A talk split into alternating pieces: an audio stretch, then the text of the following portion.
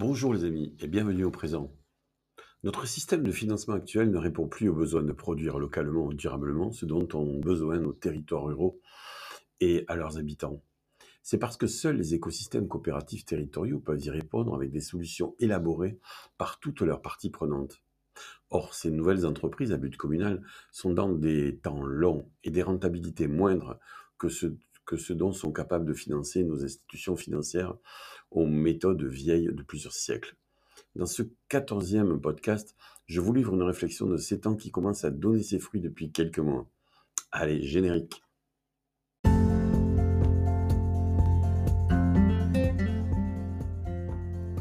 Bonjour et bienvenue au présent. Je m'appelle Frédéric Bosquet, je suis entrepreneur humaniste depuis 30 ans. Mon métier Mettre l'économie au service de la vie. Mon rêve Embrasser de mon vivant le premier bébé humain doté d'un revenu autonome.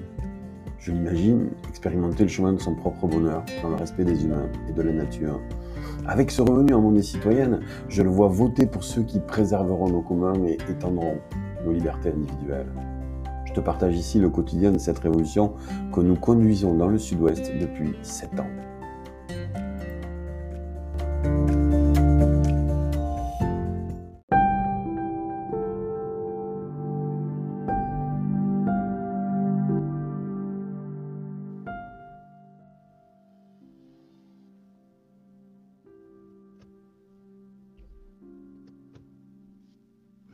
Euh, je suis en voiture là, je démarre. Et euh, je pars me faire tester. Je pars me faire tester pour le Covid parce que lors de notre dernière visite euh, à Terra, on a reçu beaucoup de monde, il y avait une trentaine de personnes, ça faisait longtemps qu'on n'avait pas ouvert, les gens étaient super contents. Malheureusement, l'une des personnes a appris qu'elle était cas contact et puis, euh, et puis même qu'elle avait le Covid et donc on a tous été obligés de s'isoler pendant 7 jours. Ça a tout arrêté à terre. Et là on voit bien le principe de l'effet systémique hein, dont on parle depuis des années euh, à terrain.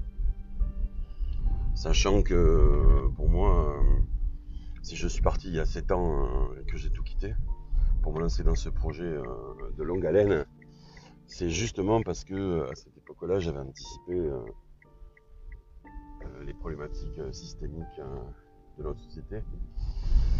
Et je suis parti en 2013 et, c'est suite à l'écriture de mon premier bouquin Alternative humaniste, au pluriel, que vous pouvez d'ailleurs retrouver sur mon site alternativehumaniste.fr. Il est en participation libre et consciente, donc vous pouvez lui donner le prix que vous voulez. L'important, c'est que vous ayez ces informations.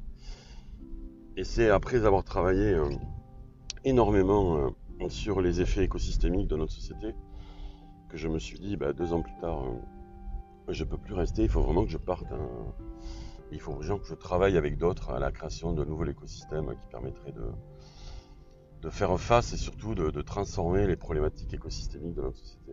Donc vous voyez, hein, c'est rigolo parce que je suis touché là par un, phénomène écosystémique euh, dont la crainte en quelque sorte m'avait fait partir il y a 7 ans pour monter le projet Terra. Et c'est le projet Terra euh, bah, qui m'a touché en fait euh, à travers cette personne là qui avait, le Covid. Et me voici dans ma petite voiture électrique à, aller à Fumel à me faire tester six jours après.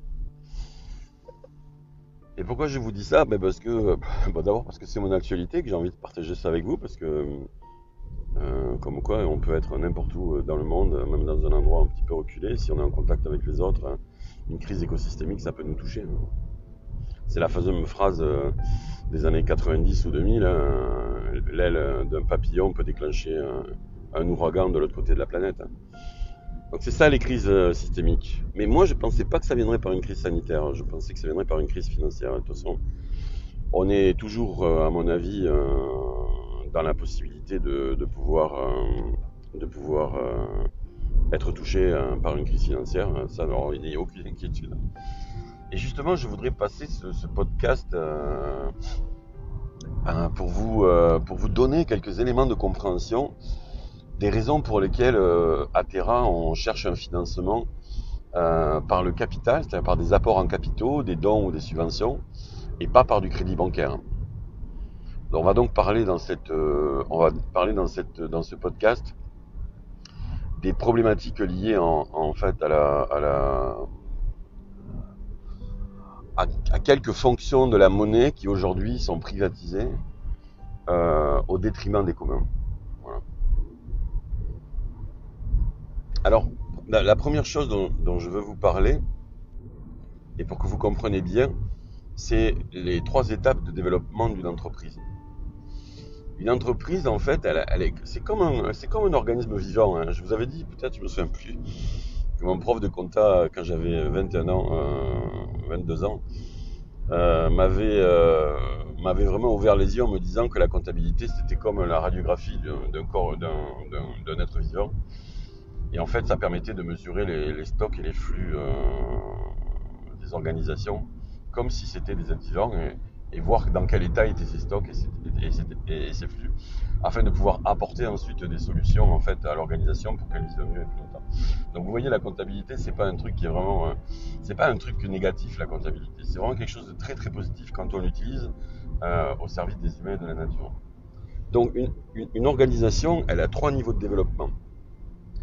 Euh, le premier niveau, qui est la phase de création, c'est quand ces recettes ne sont pas capables de couvrir ses dépenses.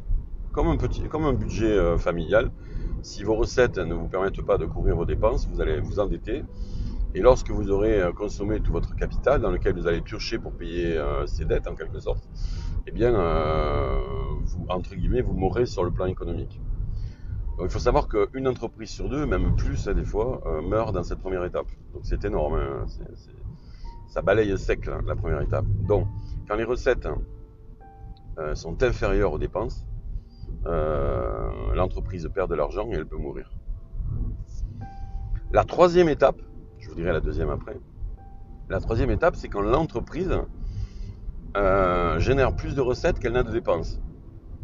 Donc du coup, à ce moment-là, elle génère un petit excédent à la fin, et cet excédent, en fait, elle peut le réinvestir dans son développement. Et donc là, en fait, elle, elle prend sa vie en main et elle peut se développer euh, pour développer de nouvelles activités. Elle peut se développer pour développer de nouvelles activités, pour euh, développer des, euh, acheter éventuellement d'autres entreprises et continuer son objet social. Bon, nous, comme on veut le mettre tout ça au service des humains et de la nature, pour nous, ce développement, c'est pas de la croissance pour de la croissance. C'est du développement pour produire des biens et des services relocalisés pour que les, les habitants d'un territoire puissent vraiment ensuite choisir une activité parce qu'ils ont un revenu et pas seulement pour avoir un revenu. Donc pour nous, ce développement, il est très important, puisque c'est cet excédent qu'on va se redistribuer sous forme de revenus d'autonomie et qui permettra à tous les habitants d'un territoire euh, de pouvoir choisir son activité, euh, que ce soit une activité marchande d'ailleurs ou non marchande. Donc première étape, l'entreprise perd de l'argent, donc elle a besoin finalement de ressources extérieures pour vivre comme un enfant dans le ventre de sa mère. Deuxième, euh, troisième étape, euh, l'entreprise s'est développée, elle est adulte euh, et grâce à, son propre, à ses propres activités, elle peut financer son développement. et la phase intermédiaire, qui est extrêmement importante et, qui est une phase très courte, mais très difficile à atteindre, c'est ce qu'on appelle le seuil de rentabilité. Le seuil de rentabilité, c'est le moment où l'entreprise est capable d'équilibrer ses, ses, dépenses avec ses recettes. Et là, c'est très important parce qu'on peut dire que c'est la naissance d'une entreprise, puisqu'à partir du moment où elle équilibre ses recettes et ses dépenses, en fait, elle est en capacité euh, de pouvoir se euh, développer, puisqu'elle va avoir le temps d'optimiser ses process de telle façon à euh, répondre au mieux, en fait, à son propre développement. Mais pour ça, il faut qu'elle équilibre ses recettes et ses dépenses. Et ça, c'est extrêmement important. C'est une étape fondamentale dans le développement d'une entreprise. Eh ben, c'est pareil pour le terrain.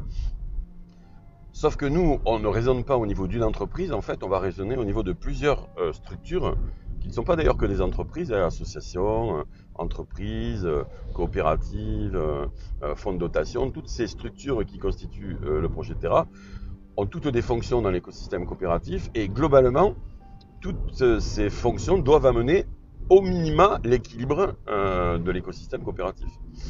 Et bien sûr, notre objectif, c'est de dépasser ce seuil de rentabilité pour qu'ensuite l'écosystème génère un excédent qui nous permette ensuite de pouvoir réinvestir dans la production locale, réinvestir dans des revenus d'autonomie et faire en sorte de rendre notre territoire autonome. Voire même on voudrait même aller plus loin, on veut même que cet excédent non seulement permette le développement de notre territoire, mais on voudrait être capable de devenir un financeur pour d'autres écosystèmes, parce qu'aujourd'hui on sait que aller se financer sur les marchés pour financer un écosystème coopératif, c'est extrêmement problématique. Et c'est là l'innovation de rupture financière de l'association euh, Terra et du projet euh, d'écosystème coopératif, c'est que nous, notre objectif à terme, c'est la capacité à financer sur du long terme, voire sur du très long terme, ces écosystèmes coopératifs. Or, aujourd'hui, tout notre système financier, il est organisé euh, autour d'un financement très court. C'est-à-dire on demande aux entreprises finalement de, rembourser très très rapidement leurs prêts euh, ou les avances de capitaux qui leur ont été faits. Et ça, ce n'est possible que si les entreprises ont vraiment des coûts très serrés génèrent très rapidement des résultats et sont capables de, rembourser à très court terme euh, le capital qu'ils ont emprunté, soit sous forme de prêt, soit sous forme de compte courant, soit même euh, sous forme de, capitaux pendant X années qu'on va leur mettre au capital et qui devront ensuite rembourser après. Donc ce moyen de, financer des entreprises aujourd'hui n'est plus du tout adapté aux écosystèmes coopératifs. Parce que la durée de remboursement de ces capitaux est trop courte. Et deuxièmement, parce que le niveau de rémunération des capitaux est trop élevé. Donc la, rémunération des capitaux, c'est l'intérêt qu'on verse euh, lorsqu'on fait un emprunt, par exemple, comme, une famille. Alors pourquoi pour les écosystèmes coopératifs aujourd'hui, ces modes de financement avec une très courte durée de remboursement et une très haute intensité des intérêts n'est pas adapté? Ben, C'est parce que justement les écosystèmes coopératifs, eux, ils vont intégrer dans leur prix ce qu'on appelle en économie des externalités positives et négatives qui vont augmenter en fait leur structure de coût. Je vous donne plusieurs exemples. Quand vous avez affaire à un écosystème coopératif euh, territorial, qu'est-ce qu'il va faire lui? Qu'est-ce que va faire cet écosystème coopératif territorial? Ben, La première chose qu'il va faire, euh, c'est qu'il va essayer de produire des biens et des services dans le respect des humains et de la nature. Or, produire des biens et des services dans le respect des humains et de la nature, ça coûte plus cher, en tout cas euh, euh, à court terme, que produire des biens et des services en se foutant du respect des humains et de la nature. Vous comprenez bien que si vous produisiez des chaussettes bio avec des conditions de travail pour les travailleurs euh, super, super chiadés, que vous avez mis en place un système de filière de d'approvisionnement de, bio, local, euh, à des prix justes, etc., etc., que les machines que vous utilisez sont des machines qui sont construites dans le respect des humains et de la nature. Bref, que toute votre filière de production, en fait, elle, elle, produit de façon juste à des prix justes. Le prix de la chaussette qui va arriver sur le marché, il va être 5, 6 ou 7 fois plus, plus, plus important en termes de prix. Vous comprenez ça? Inversement, si vous produisez des chaussettes euh, de merde, euh, avec des prix de merde, dans des conditions de merde, les, chaussettes, elles, elles vont valoir quasiment rien en fait. Euh, par rapport à, Et en fait, les deux vont arriver sur un rayonnage et, les gens devront choisir entre deux paires de chaussettes, une qui va coûter 5 ou 6 fois plus cher que l'autre. Et vous comprenez que la plupart des gens, pour des raisons de revenus, ne le feront pas. Donc si les coûts augmentent de la production, ça veut donc dire que euh, ces coûts vont venir peser sur le prix de vente euh, de l'entreprise, mais aussi ils vont, venir peser euh, sur ses charges fixes, et ses charges variables, c'est-à-dire que plus une entreprise va augmenter ses coûts, plus il va falloir qu'elle rentre de recettes pour compenser ses coûts et générer des excédents. Et donc son seuil de rentabilité va se déplacer dans le temps parce qu'il faudra du temps pour arriver à ce seuil de rentabilité. Mais si par contre elle a un financement qui est, euh, qui est, qui est trop court, c'est-à-dire que si elle doit rembourser son capital dans des durées trop courtes et avec une intensité trop haute, elle n'aura pas le temps d'arriver à son seuil de rentabilité qu'elle mourra parce qu'en fait, elle n'aura pas dégagé suffisamment de recettes pour rembourser en fait ses, investisseurs. Donc le premier élément, c'est que la structure de coût des, des, écosystèmes coopératifs territoriaux est plus élevée que la structure de coût d'une seule entreprise prise toute seule. Alors c'est vrai que cette structure toute seule, l'entreprise, elle, elle, va faire plus d'argent rapidement, mais en fait, elle va déplacer finalement les, ces problématiques sur les générations futures. Parce que quand une entreprise produit de la merde dans des conditions de merde avec du matériel de merde, toute cette merde va, être payée par quelqu'un, si vous voulez. Alors ce sera peut-être pas l'entreprise, hein, les amis, ça je, le reconnais, mais ça va être les générations futures. Donc, premier élément très important, un écosystème coopératif, il réintègre des externalités négatives dans ses prix et donc du coup ses coûts sont plus importants et donc euh, il va mettre plus de temps pour atteindre son seuil de rentabilité et donc il doit trouver un, mode de financement qui intègre cette notion de, réintégration des externalités négatives dans ses, dans ses prix.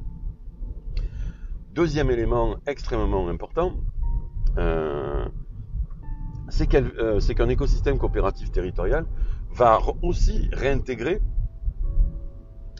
les externalités positives dans les prix. Alors c'est quoi les externalités positives? Ben, Un écosystème coopératif territorial, par exemple, il va s'attacher à ce que les personnes puissent trouver de la réflexivité dans leur travail. C'est-à-dire que on va pas obliger quelqu'un, contraire de quelqu'un, à bosser dans des conditions de merde, dans un métier qu'il n'aime pas. On va plutôt essayer de lui faire tester plusieurs activités de telle façon à ce qu'il trouve l'activité avec laquelle il est le mieux en relation. Et donc ça, ça va prendre du temps, voyez, pour qu'il trouve cette, euh, cette activité. Ou se former à l'activité qu'il a envie de faire.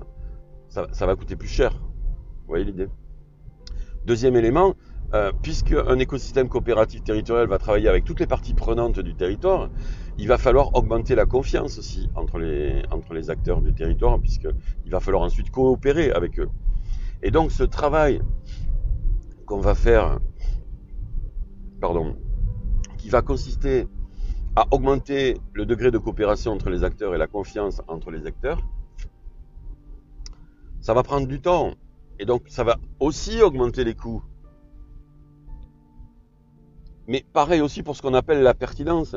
C'est-à-dire qu'un écosystème coopératif va pas créer, va pas arriver sur un marché n'importe comment il va, réfléchir euh, à, ce, marché en fait. Il va réfléchir à la façon dont il va créer ses nouveaux produits sur ce marché. Peut-être euh, va-t-il euh, aller prendre contact avec les gens qui font les mêmes choses qu'il veut faire, pour voir comment trouver une place pertinente dans une solution intégrée et pas venir se foutre à côté d'une personne et détruire son, chiffre d'affaires simplement pour prendre du, les clients que, que cette, de cette entreprise à, attirer. Donc la concurrence, c'est pas, c'est plus de la concurrence, ça devient de la co-occurrence. C'est-à-dire euh, la co-occurrence, c'est l'association entre la coopération et la concurrence. Euh, la concurrence, ça veut dire courir ensemble. Ça veut pas dire se faire des croche-pieds pour gagner. Ça peut dire aussi s'accompagner. Donc on voit là qu'il y, y a, un élément extrêmement important. Euh, et ça aussi, ça va augmenter les coûts. Et, et, et ça va, parce qu'en fait, ça va augmenter le temps d'installation. Parce qu'il faut trouver sa place pertinente. Hein. Donc vous voyez que ce soit au niveau des externalités euh, négatives qu'elle va réintégrer, qu'il va réintégrer dans ses coûts, ou que, ce soit des externalités positives qu'il va aussi intégrer dans ses coûts, on voit là qu'on a vraiment une, une, augmentation euh, des coûts des écosystèmes coopératifs territoriaux et donc derrière du déplacement dans le temps de son seuil de rentabilité. Et donc on doit trouver, on va devoir trouver des, euh, des financements qui vont financer ce que nous on appelle des valeurs immatérielles. Ce qui aujourd'hui, bien entendu, ne se fait pas, ou très très peu, ou dans des conditions extrêmement euh, difficiles à atteindre. Et pour ça, en fait, il va nous falloir, il va nous falloir baisser les prix. En fait, il va nous falloir baisser les prix. Et pour baisser les prix, il va nous falloir baisser les charges fixes. Et pour baisser les charges fixes, il va nous falloir trouver dans la structure de coût comment on va baisser les prix de telle façon à ce que ces externalités qui augmentent nos coûts baissent dans nos prix. Et là, vous allez comprendre pourquoi nous faisons ce que nous faisons. Eh bien, il y a deux façons de le faire. Les deux charges qui pèsent le plus dans une entreprise, sont les salaires directs avec les salaires indirects, c'est-à-dire les charges sociales, etc., d'un côté. Et ensuite, le remboursement euh, du capital et des intérêts financiers des emprunts que l'entreprise fait pour démarrer son activité. Eh bien, notre idée, c'est de dire que pour faciliter le développement de ces écosystèmes coopératifs, la collectivité va prendre en charge une part des revenus et une part des financements. Comment on va faire ça? Eh bien, tout simplement, on va donner des revenus d'autonomie en monnaie citoyenne locale, contre-garantie par une production locale, à tous les habitants d'une zone rurale à revitaliser, qui s'engagent dans ce processus de revitalisation de leur territoire, de telle façon à ce qu'elles puissent en fait être en capacité euh, à pouvoir prendre une activité dans un écosystème coopératif territorial sans que cette activité pèse trop sur la structure de coût de l'écosystème. Ce qui va permettre de baisser les charges fixes de l'écosystème coopératif et progressivement, et, donc en baissant les charges fixes, on va, on va permettre de tenir plus de temps en fait. Et au lieu de monter ce truc en 5 ans avec euh, des prix faramineux, eh bien ça va se monter peut-être en 15 ans avec des prix justes et accessibles par tout le monde. Et le deuxième élément très important qu'on va mettre en place quand on, quand on, quand on met en place un écosystème coopératif territorial, c'est qu'on ne va pas passer par du prêt ou du crédit bancaire, on va passer par de l'apport en capital. Pourquoi? Parce que le crédit bancaire ou le prêt euh, va faire qu'on va être obligé de rembourser tous les mois une partie du capital et l'intérêt qui va avec. Et comment on rembourse le capital dans une entreprise? Eh bien, on rembourse le capital avec justement son excédent brut d'exploitation, c'est-à-dire l'argent qui reste lorsqu'on a payé les recettes et les dépenses. Et ça, c'est terrible parce qu'à partir du moment où je dois rembourser tous les mois le capital qu'on m'a prêté, eh bien cet argent-là, il va plus servir au développement de l'activité. Et donc, euh, c'est de l'argent qui va sortir en quelque sorte et qui ne va pas permettre à l'entreprise de pouvoir se développer, puisque cet argent va ressortir tous les mois pour être rendu à celui qui l'a prêté. Eh bien, nous, ce qu'on fait, on propose en tout cas que cet argent ne rentre pas par un prêt ou un crédit, mais rentre par le capital de l'entreprise. C'est-à-dire que à partir du moment où l'argent va rentrer par le capital, ce capital ne va pas être remboursé tous les mois, mais va rester dans l'entreprise. Et nous, on propose qu'il y reste au moins, en tout cas au minimum 10 ans, voire 30 ans, parce qu'il faut relocaliser les stocks de financement dans ce territoire pour qu'ensuite on puisse développer des activités économiques autour. Donc l'idée, c'est qu'on ne va pas rembourser ce stock immédiatement, mais ce qu'on va faire, c'est que, donc du coup, l'entreprise va avoir moins de capital à rembourser, donc elle aura plus d'excédent brut d'exploitation, et elle aura moins de revenus à verser, et donc elle aura plus de disponibilité. Comme elle aura plus de disponibilité, elle pourra durer plus longtemps. Puisqu'elle pourra durer plus longtemps, elle pourra arriver à un moment donné à son seuil de rentabilité. Et à partir de là, elle va pouvoir développer un excédent qui va lui permettre de se développer et ensuite euh, d'accomplir sa mission de façon autonome. Voilà, voilà. Et donc tout l'objectif de Terra aujourd'hui, c'est de trouver euh, à travers des fondations, à travers euh, des banques institutionnelles, à travers des gestionnaires de fortune, à travers des personnes qui ont compris l'importance de créer des écosystèmes coopératifs territoriaux, à travers de la défiscalisation, de réunir un, certain nombre de capitaux pour lancer le premier écosystème coopératif territorial euh, qui, va, qui va innover de façon importante sur le plan financier pour développer des activités au service des communs et des habitants d'un territoire de vie en train de mourir sur le plan économique et démographique. Voilà, et donc j'espère que vous avez bien compris euh, ce qu'on est en train de faire parce que c'est vraiment vital pour les générations futures et la nature, euh, la belle nature. Voilà les amis. Si vous n'avez pas tout compris, n'hésitez pas à me laisser un message sur la boîte vocale euh, du podcast. Vous pouvez aussi m'envoyer un, mail euh, à travers euh, mon site euh, www.frédéricbosque.com et vous verrez, vous pouvez même prendre rendez-vous avec moi si vous voulez me poser des questions. Voilà. Allez, je vous embrasse. À tout bientôt. Ciao.